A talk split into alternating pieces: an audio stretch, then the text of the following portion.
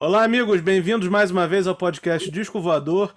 E o nosso convidado de hoje, eu vou dizer o nome dele, ver se vocês vão conhecer. É o Carlos Roberto Cavalcante de Albuquerque.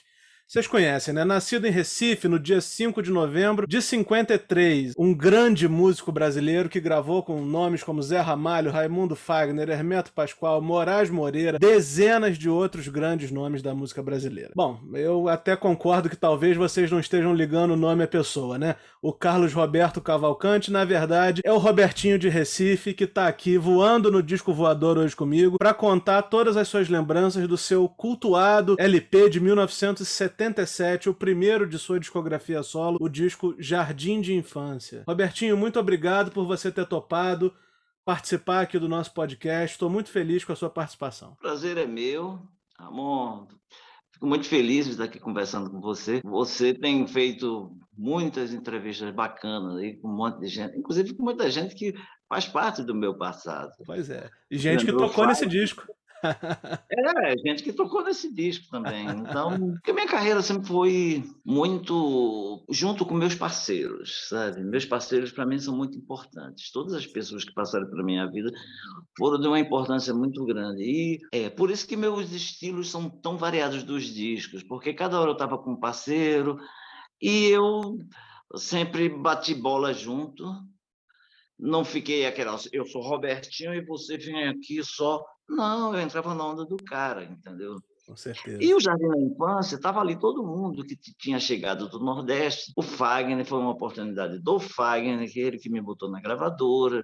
Claro, por todos os shows que eu fazia, a gravadora ficava é, atenta, porque o público reagia muito bem lá, minha guitarra, minha participação.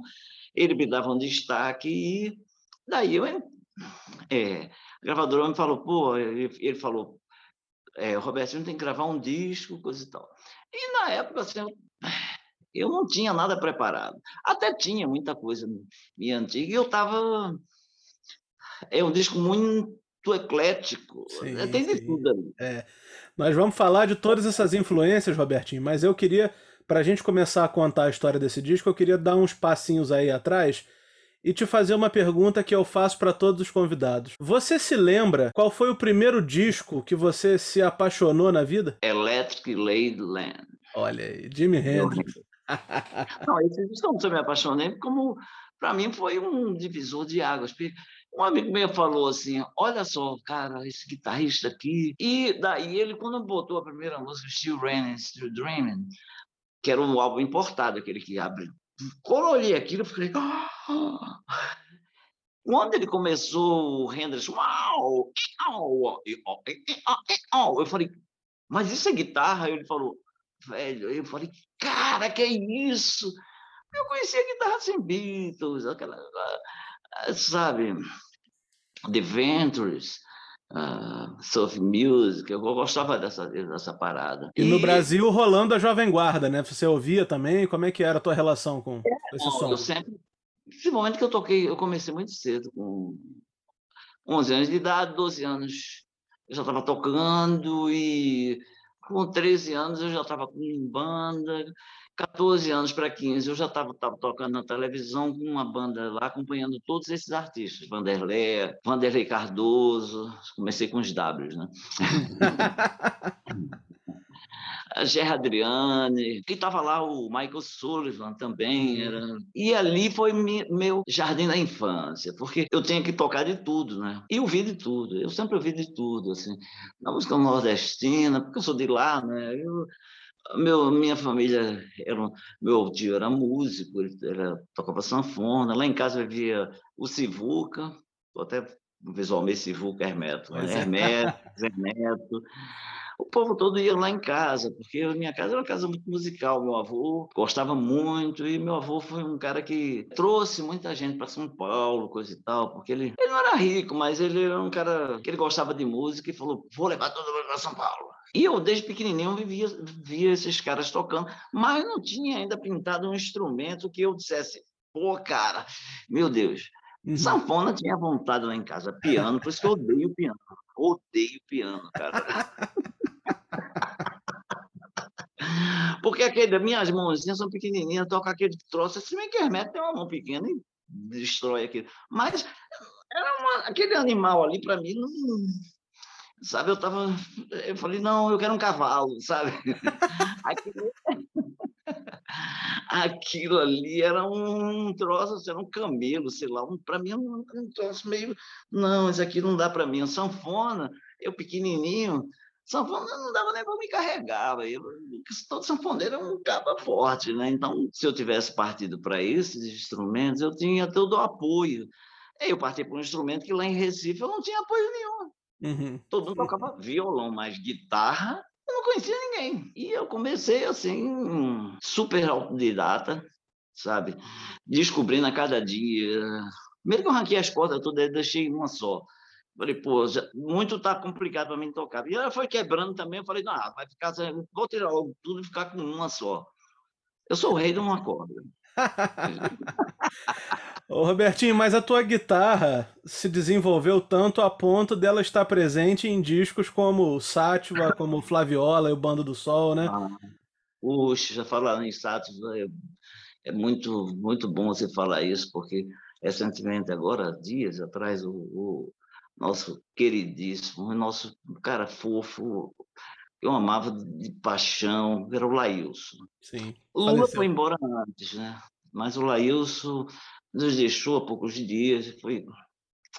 Ela estava torcendo muito que ele pudesse se sair dessa e, e eles faziam uma coisa muito psicodélica e, e aquilo ali foi foi a minha primeira gravação aquele foi a primeira vez que eu entrei dentro do, ali do estúdio para chegar aí e fazer um som entendeu uhum. então é, e gravar eu vi minha guitarra gravada mas eu cheguei lá e eu sempre toquei alto, né? Eu sempre tinha amplificadores poderosos. E eu... Aí eles tiveram que cobrir meu, meus amplificadores. Sempre fazem isso. Eles pegam uns tapetes e jogam por cima. Porque naquele tempo era assim, tipo, ó, um, dois, três gravou, porque tá, tá indo. O troço tem que. Não tinha muitos canais, ah, refaz. Não tem refaz. Ali foi tudo de primeira, entendeu? Uhum. Então eu vi a música, a gente chegou ali, sentou e eu improviso do começo ao fim da música. Entendi. e, e, acabaram se tornando discos muito cultuados, né? Ah, é muito bom, porque aquilo ali, cara, ninguém tinha pretensão de vamos fazer uma coisa, um sucesso. Não, aquela era a música da alma. Sim. Sabe, a gente sentava e botava para fora tudo aquilo que a gente sonhava. Sabe, é como bater uma pelada, não tem um jogo, sabe, assim, o olha, a tática é essa, aí a gente corre para cá e vai por ali, depois chuta em gol, e, e quando a gente faz uma tabelinha, não tem nada, nada era combinado, sabe? Joga a bola no chão e vamos lá. E isso eu acho, eu gosto muito disso, escrever em papel em branco. Uhum. Sabe, é, aprendi muito isso e pintar numa tela em branco não toda decalcadinha, não sei o quê. O cara já chega assim, eu já sei o que é que eu vou pintar. Eu nunca sei o que é que eu vou pintar. Sim. Entendeu? Vamos lá, faz um traço e de, de qualquer traço eu faço um, um desenho, entendeu? Uhum. Eu quero fazer um, um traço para baixo, para cima, de lado, redondo, quadrado, côncavo, sei lá. Vamos avançando um pouquinho aqui para 1977 e eu queria saber justamente o seguinte: eu tenho, eu não, eu não era nascido nessa época, mas pelas coisas que eu escuto o pessoal contando, os, os entrevistas que eu faço com, sobre discos dessa época, me parece que devia ser muito, muito difícil, ou para não dizer impossível, um guitarrista gravar um álbum solo em 1977, né? Como é que você foi parar? Como é que houve? Como é que aconteceu? Foi um convite? Alguém te procurou? Como é que você chegou a, de fato, gravar o teu disco de, de 77? Jardim da Infância, né? É. Foi, é, é como eu falei, o Fagner foi, foi um grande... Inclusive o Fagner não foi só para mim. O Fagner naquele tempo, ele... Cara, ele, ele tem uma coisa bacana, porque ele pensou muito em todo mundo, sabe? Ele brigou por todos. Sim. É, às vezes eu até lastimo, porque muito, nunca, nunca vejo as pessoas contando essa história.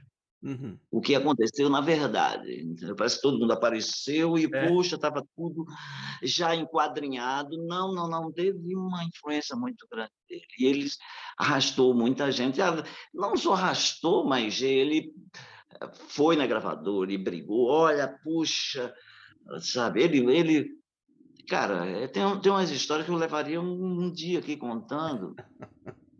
mas ele invadiu a sala de diretoria e assumiu ser o presidente da companhia, mesmo contra a companhia. Sim.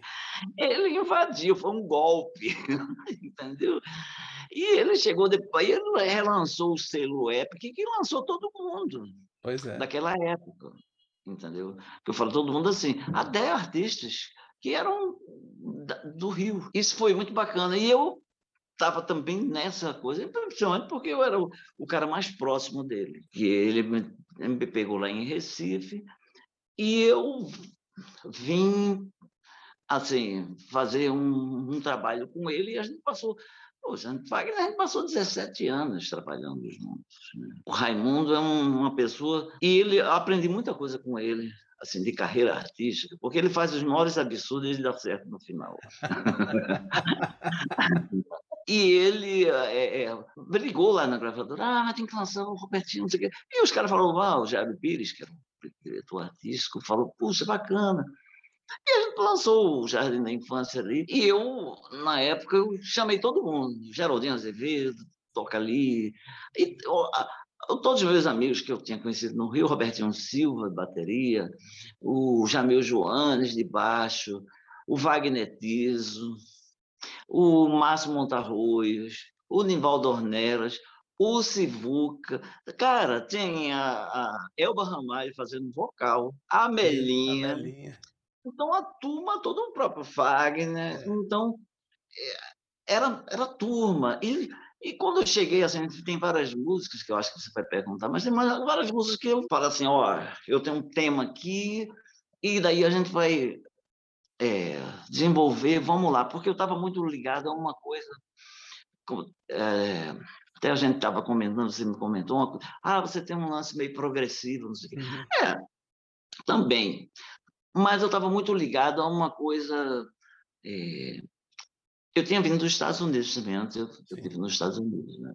Então, eu, eu, na época, eu estava curtindo muito uma coisa assim, a música indiana também. Tanto no disco eu tenho, eu aprendi a tocar citar lá, coisa e tal. E aquela coisa dos.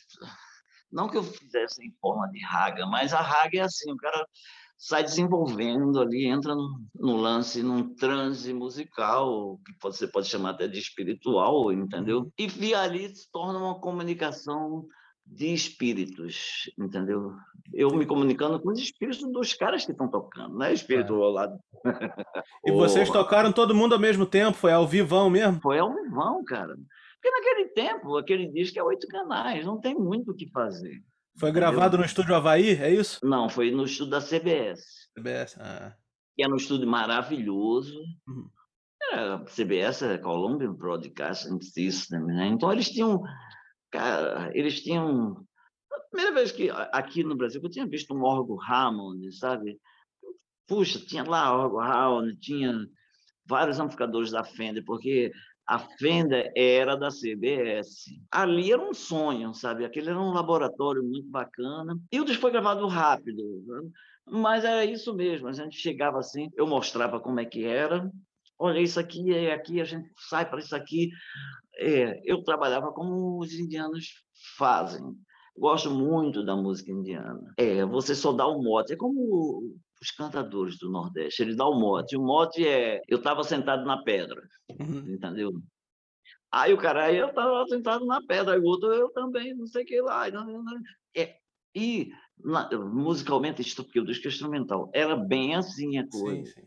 E eu passava assim, os motes para eles. Eu falei, olha, primeira parte, segunda, terceira, não sei o quê.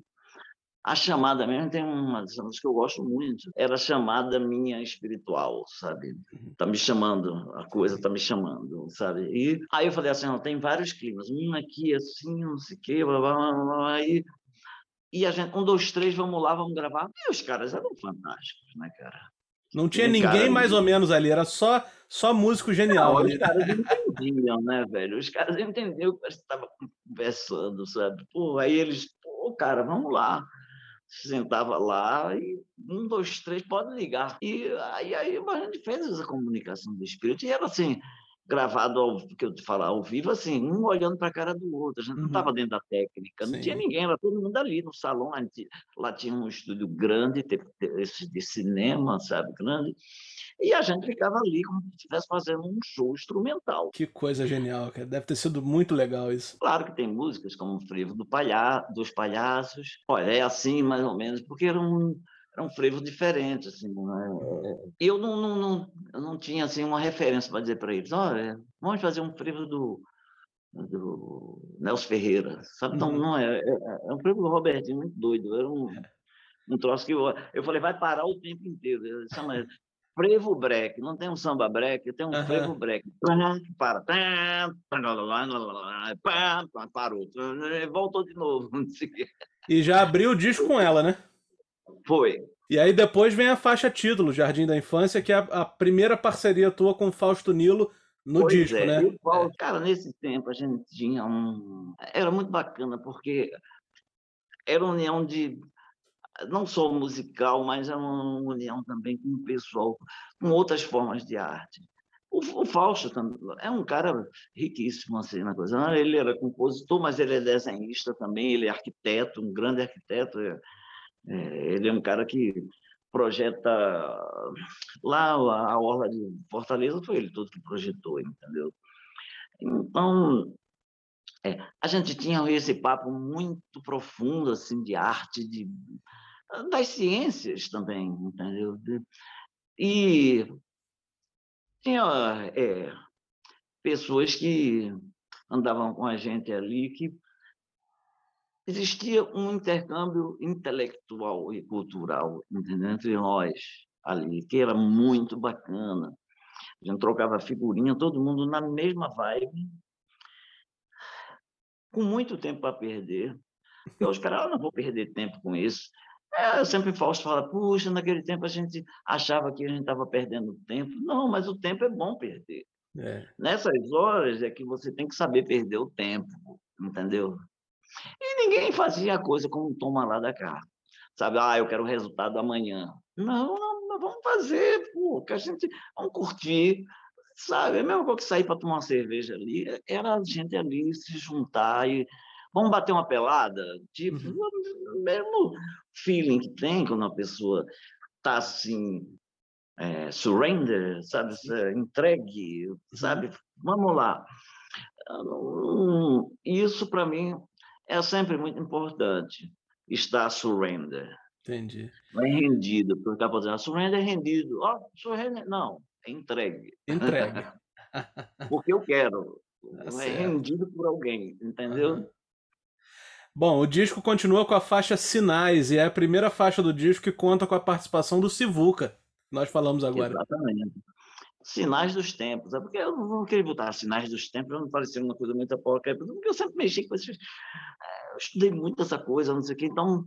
Porque eu já estudei teologia, não sei o quê, e eu sabia que falava desses sinais dos tempos, aqui estão acontecendo agora. Para mim, eu já uhum. aquilo já me incomodava, já sentia os ecos vindos do universo falando sobre esse momento.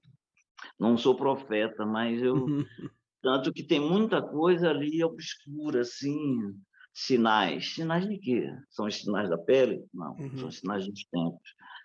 É, tu vê que a música é, é bem. Começa já assim. É tipo. É, epa, vem uma coisa esquisita aí. uma trombeta. E foi muito bom. E, e aquele é um baião muito doido, né? É. Agora, Robertinho, a próxima faixa, que é A Idade Perigosa, essa é uma faixa que me parece que tem uma certa influência do progressivo. É por aí ou não é? Sim, olha, eu não vou te falar uma coisa. Eu curti muito progressivo. Cara, eu tive a chance, a oportunidade assim, é, ímpar, de ver shows assim maravilhosos. Por exemplo, eu vi um show do em New Orleans, Nova Orleans, como tu quiser ser mais é, traduzir melhor, um dos primeiros shows do Yes, com uma formação com Bill Bruford de batera, o Chris Square, o, o Rick Wakeman de, de teclado. Uau! Aquele com o Steve Howe, a formação original tocando, eles estavam. Tinha acabado de sair o Close to the Edge. Eu assisti aquilo. E eles eram um show de abertura do Humble Pie. Que... Caramba!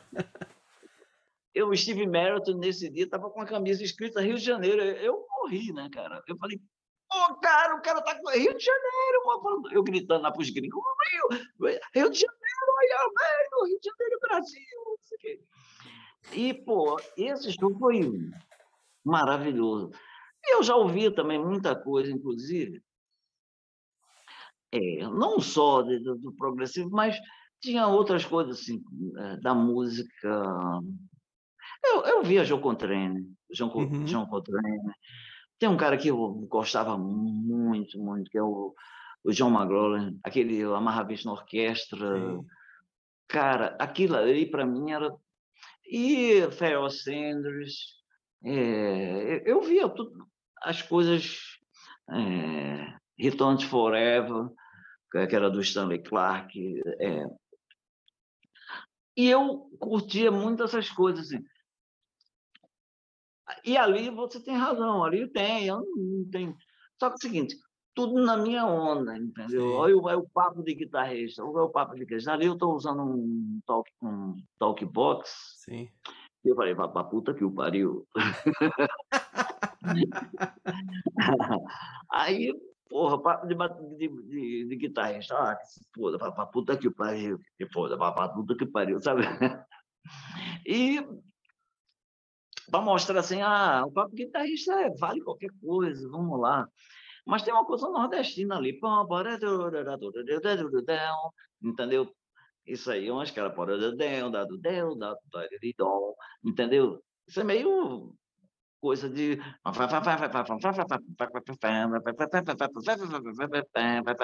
é meio forró, aquela um baiãozão também, sabe? Só que é, o Robertinho Negão botou o swing e Jamil a, a, a, cozinha era black. Aí Sim. saiu um troço. Jamil destruindo ali no baixo, né? da, da, da Black Hill, uhum. era o baixista do Black Hill, entendeu? Então, eu tinha essa coisa, assim, eu tinha ali o som imaginário com a Black Hill, com o pessoal do Nordeste misturado, entendeu? É eu tinha ali melhor dos mundos, sacou? É verdade. é verdade, caramba. Aí depois o clima dá uma acalmada com a faixa Ao Romper da Alva, né? É, a romper da alva. É. Exatamente. É, é outra. Tem uma mensagem eh, subliminar aí do, do romper da alva. Não sei, talvez alguém entenda o que eu estou falando. Uhum. Então, romper da luz. Sim. Do grande dia que vai nascer. E, e dali foi a coisa nordestina mesmo, entendeu? Parada Deuda. Não, não esse é a Cristina. É, o Romper da Alva, pois é. Aí já entra o Wagner Tiss ali lindamente. O Wagner é sensacional, né, cara? Ele tem uma. O Wagner, ele abre tudo assim, e, e ele que faz a coisa ficar progressiva ali também. Pois é. Muito. Hã? A influência dele, né? Vindo do som imaginário, vindo daquela sonoridade de Minas. o baterista estava lá, o Robertinho Silva. Pois é, é. O Luiz Alves de pois é, baixo. É, é. Verdade. Eu tava... E eu falei, pô, quando eu comecei a mostrar assim, o mote, que eu dei um mote, eles, putz, mas não deixa de ser nordestino a coisa, claro. entendeu? Aí ele, Blam, blam.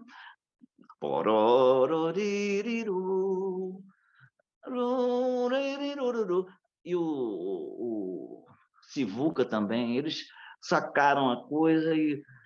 Cara, o resultado, é pena que a gente não tinha uma, uma assim, uma condição técnica assim para fazer uma coisa. Mas eu, eu também não acho ruim, não. O som para a época era ótimo. Uhum. Entendeu? É... E na época eu não mexia. Depois é, foi que eu comecei a ter meus próprios estúdios, não sei o quê, porque eu queria mexer com isso. Eu falei, poxa, eu quero é, trabalhar agora também no acabamento das coisas, entendeu? Não só. Eu, eu, eu quero, no final, dar, botar minha mão ali, botar meus ouvidos, que a coisa muito importante para mim são meus ouvidos, entendeu? Verdade. Robertinho, o disco vira para o lado B agora, e aí a gente tem uma faixa chamada Chamada, né? Que, é. que para mim é onde tem, a gente falou agora do Mahavishnu Orquestra, né? Eu acho que essa faixa tem muito dessa sonoridade do Mahavishnu Orquestra. Eu acho essa. É, é, a, é a minha preferida do disco. É, eu também tenho uma coisa meio flamenca ali.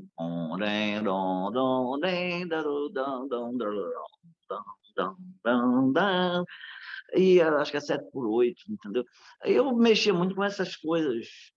E, como tem também o, acho que você vai chegar lá, o Acalando para um Punhal, é que é completamente também a Flamengo. Porque o Fagner tem essa coisa. Isso.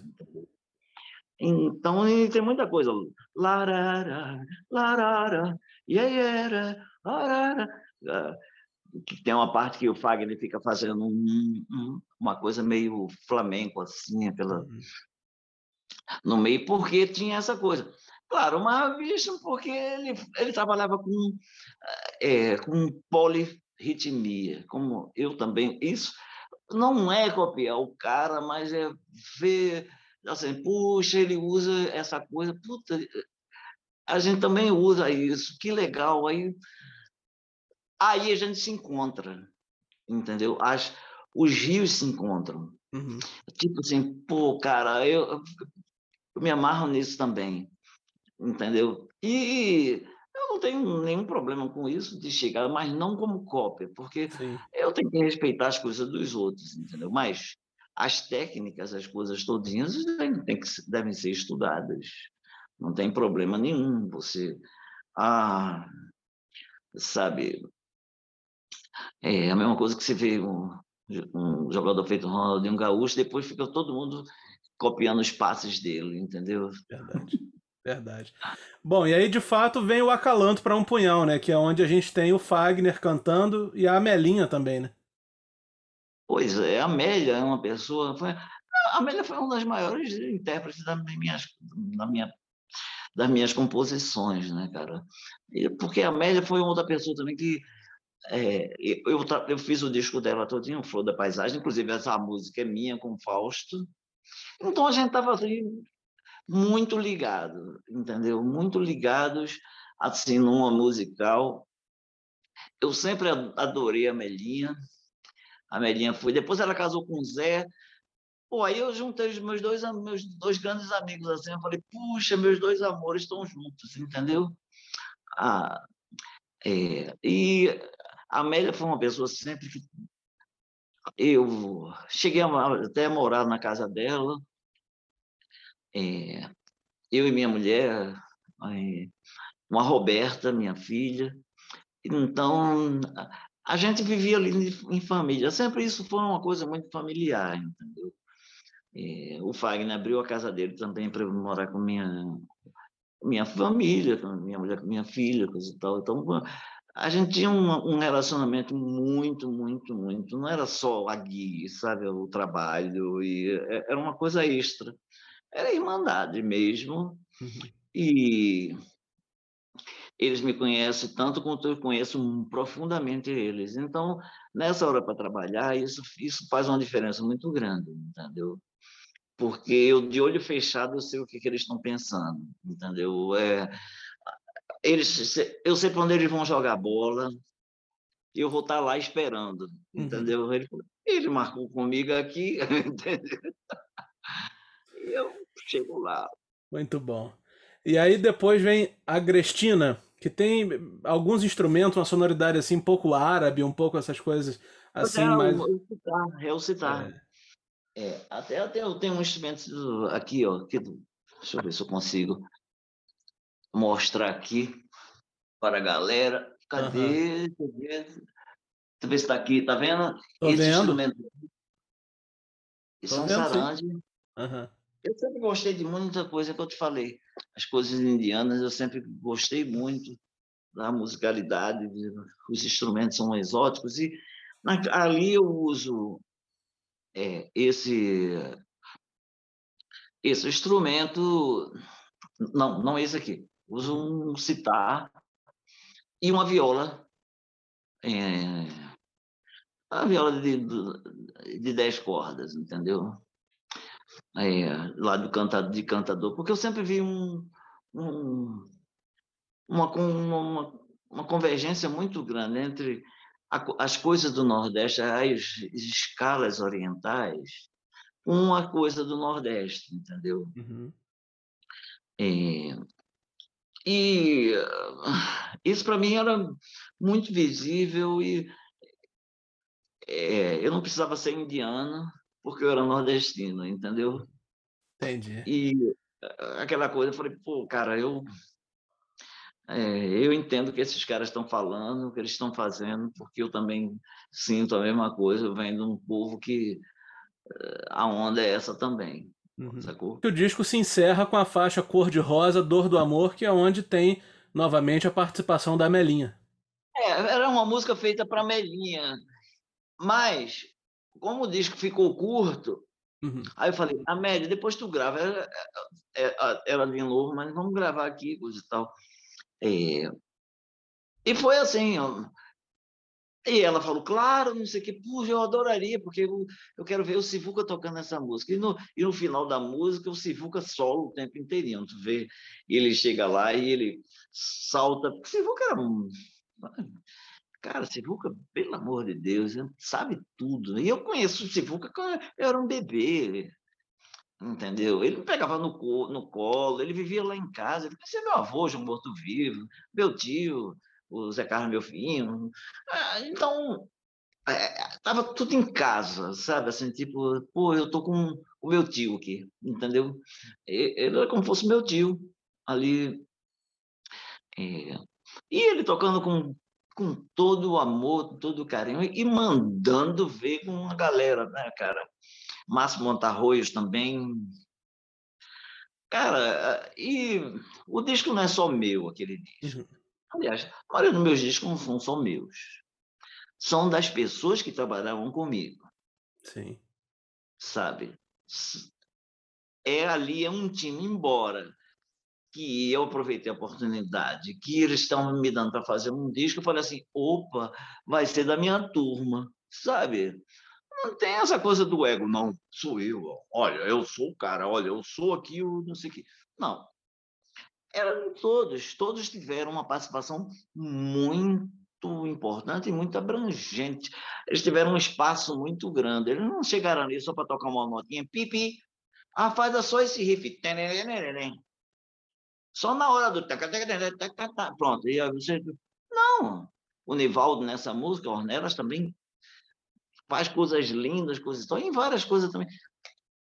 Eu vou chamar o cara e vou dar um espaço grande, tanto que as músicas são longas, você vê, não tem nenhuma música de dois minutos, três é minutos. É.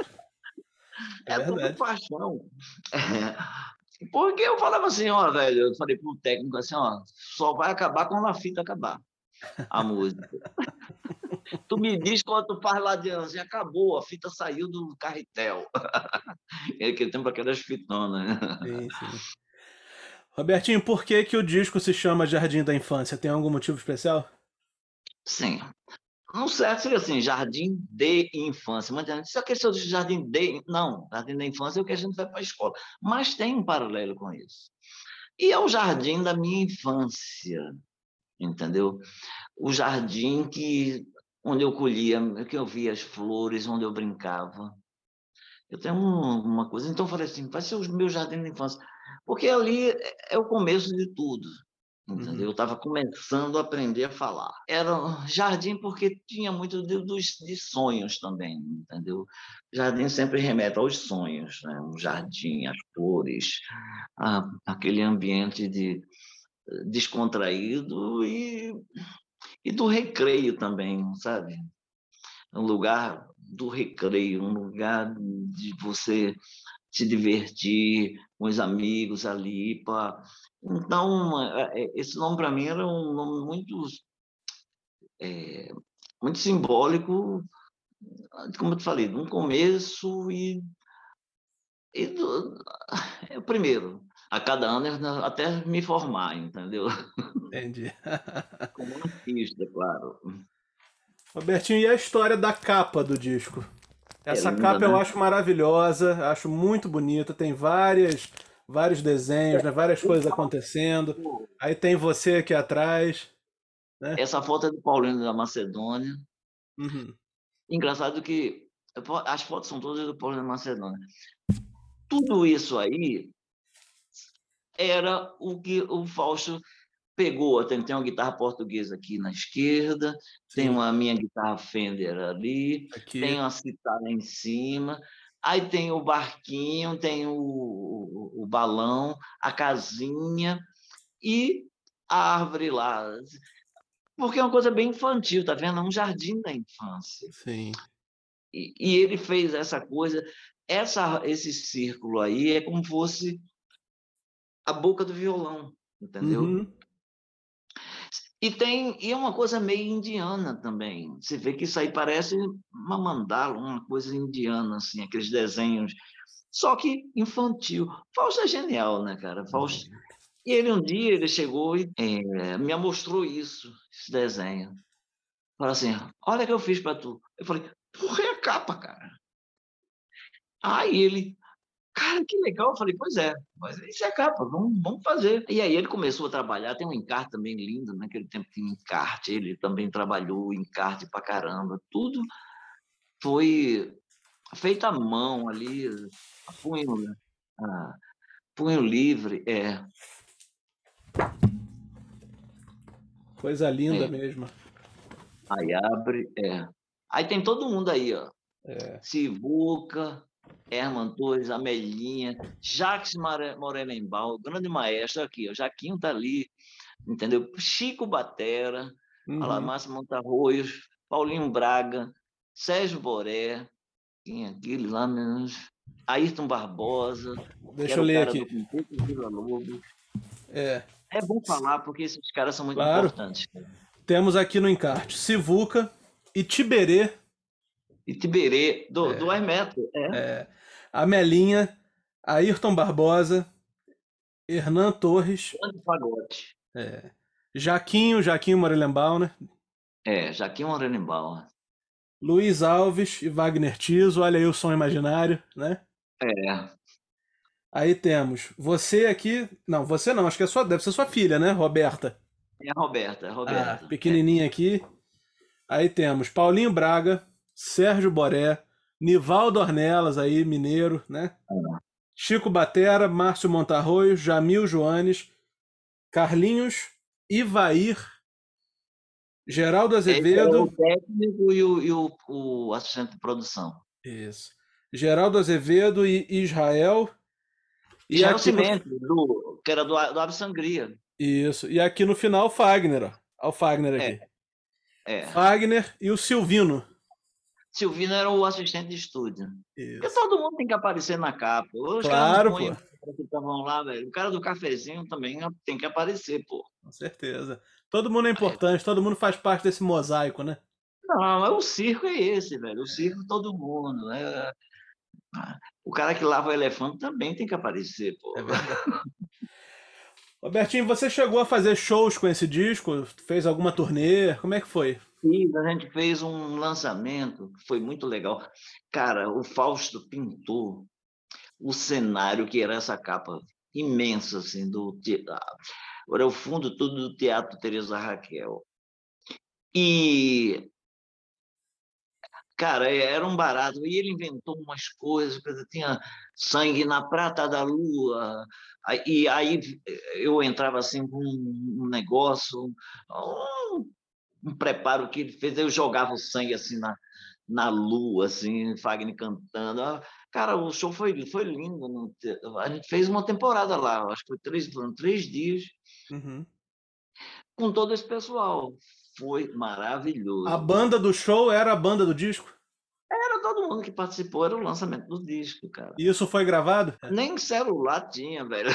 Mas nem áudio, não, foi gravado nem o áudio disso? Hum, nada, nada, nada. A gente era pobre, a gente tinha. A gente só tinha amigo pobre. Não, não, pô, cara, não eram os Beatles que tinha um monte de gente correndo atrás. Era, é. Ali era o meu jardim da infância. Mas a gente tem isso filmado na nossa memória. É. E quem foi, é, foi inesquecível, entendeu? Porque estava todo mundo lá, o pessoal, uma coisa linda, em cima do palco, uma interação. E, e no, o show foi melhor do que o disco, cara, porque pô, a gente tinha todo o tempo da vida. O show tava três horas de show, entendeu? Esticava as músicas bem, né? Ah, velho, vamos lá, vamos brincar, o lance é brincar. Eu adoro brincar. Eu detesto música séria, que não sei o quê. Ali, olha, olha, você saiu do roteiro. Eu saio do roteiro o tempo inteiro. Entendeu? Me demite, pô. ano que vem o disco completa 45 anos desde o lançamento. Olhando em retrospecto, como que você acha que esse disco atravessou esse tempo? É um disco que está muito cultuado, as pessoas procuram, adoram essa sonoridade, sobretudo é pessoas mesmo? mais novas como eu que não vivi essa fase. Por que, que você acha que isso acontece? Eu tenho que ter cuidado para responder isso, para não parecer, oh, puxa, porque é bom para cara. Não. É, isso cara, a gente já sabe, é bom para caralho, pronto. Não, é, é, é, um trabalho que, que tem uma característica diferente hoje da música comercial, da coisa toda. Então, é, e acho que as pessoas estão procurando essa coisa mais descompromissada e deixa eu ver como é que era. E ali são os primórdios da coisa. E aí as pessoas querem voltar aos gênesis de cada coisa para saber como é que era naquele tempo. E ali tinha muita liberdade de, de criação, entendeu? E eu, a liberdade de criação é, eu acho a coisa mais importante para o artista. O artista tem que trabalhar dentro de padrões, dentro de coisas que ele tem que entrar dentro de uma caixinha, é ruim, sabe? Porque você não pode, não, você não, não pode arriscar. E eu adoro arriscar. Entendeu? Eu entro para perder, eu sempre falo isso. Eu entro para perder, eu entro para fazer merda. Sacou, velho? É, eu quero, vou fazer merda e depois eu acerto. Esse depois de, quando eu acerto é que é o grande barato, entendeu? Entendi. Então, ah, mas não é assim, é uma falta de respeito com o público. Não, velho. Quer vir ver meu show? Então venha ver isso aqui, venha aqui. Eu tenho certeza que você vai, você, quando você entender, você vai aprender um monte de coisa. Hermeto que diz uma coisa muito bacana. Ele falou: insiste no erro que dá certo. Eu anoto, insiste, toca mais ela. Vai, vai, insiste, insiste. É muito bom isso. É, que ótima frase, hein? Não é? Robertinho, você participou de um projeto chamado Os Sete Cantos do Norte, que foi um show numa igreja no Nordeste. Você se lembra desse projeto? Claro. Foi nisso tudo. Isso, inclusive, foi antes, não foi depois, não, foi antes. Tá? Foi antes, é? Porque foi aí que eu conheci o Fagner. É, eu, eu, o Jardim Infância teve, teve muita coisa também que veio do Ala Deli. Ala Deli era uma banda que eu tinha que fazia música assim, espiritual e a gente estava tocando tocando lá no. Né, a gente foi chamado, na, porque eu tocava em igrejas. Uhum. Fazer esse som espiritualizado, instrumental. Sim. Tinha Zé da Flauta que tocava, o Paulo Rafael tocava também. Sim. Entendeu? Então, é, a gente fazia um, um som que era pré-o de grude, entendeu? Esse movimento, todo mundo fala que era a coisa psicodelismo, é, começou ali no Ala Entendi. Entendeu? Ninguém foi antes da hora dele. Porque a gente era mais velho. A gente começou antes e a gente fez isso sem querer dar nome a movimento nenhum. Nem pensava, a gente pensava em, em tocar a música do espírito, entendeu? Dos nossos espíritos. Então, é. E daí o Tiago Amorim, que foi o organizador do evento, chegou e me chamou e me, me, me chamou para produzir assim a parte, digamos, artística, assim, de cuidado, porque era como a igreja, eu tinha muita experiência em tocar aí, em grandes igrejas ali em Olinda, tinha uns catedrais muito grandes, não sei o quê, a acústica é terrível. O padre falar, como é que é? Tipo, tocando nota para caramba, como é que ia fazer? Uhum. Aí eu fiz, falei para ele, ó, oh, velho, vamos fazer uma coisa acústica. Então a gente, ele fez, eu fiz ele comprar, não, acho que foi 180 rolos de espuma e a gente forrou a, igreja toda com espuma, aqueles rolos de espuma de colchão, sabe, grande. Sei. A gente enrolou com encerado locomotivo, o teto todo que era bobodado, eu, eu tapei o teto todo. Isso tudo foi invenção minha. Eu falei assim, pô, vamos fazer isso, não sei o quê. Botamos no, no chão da igreja também esse encerado locomotiva de caminhão, sabe aqueles encerados que eles põem? Sei, sei. Lona, caque assim, grandona, a gente botou e as pessoas ficaram todas sentadas no chão e a igreja ficou com uma acústica maravilhosa, entendeu? Porque senão, como é que a gente ia fazer isso? Foi aí que o Fagner, eu conheci o Fagner. Uhum. E logo ali, nos primeiros momentos, a gente começou a interagir. E quando ele viu o Aladeli, ele falou: pô, cara, eu, tenho que, eu quero vocês. Eu quero te levar comigo, cara. Putz, hum, eu tenho que montar uma banda e tem que ser contigo. Pô, eu falei, mas eu estou no seminário, eu estava estudando teologia. Aí ele falou, não, velho, tu vai ter que deixar, tu vai ter que ir para o Rio, coisa e tal. Eu falei, pô, cara, mesmo porque lá no seminário eu tinha uma, a biblioteca do seminário era maravilhosa. E, eu, e lá eu tinha acesso à história da, da arte, muitas coisas. E, e a preparação para um teólogo é, é muito rica, sabe? Ah, em filosofia, em psicologia, principalmente história da arte, que aí é que está a coisa.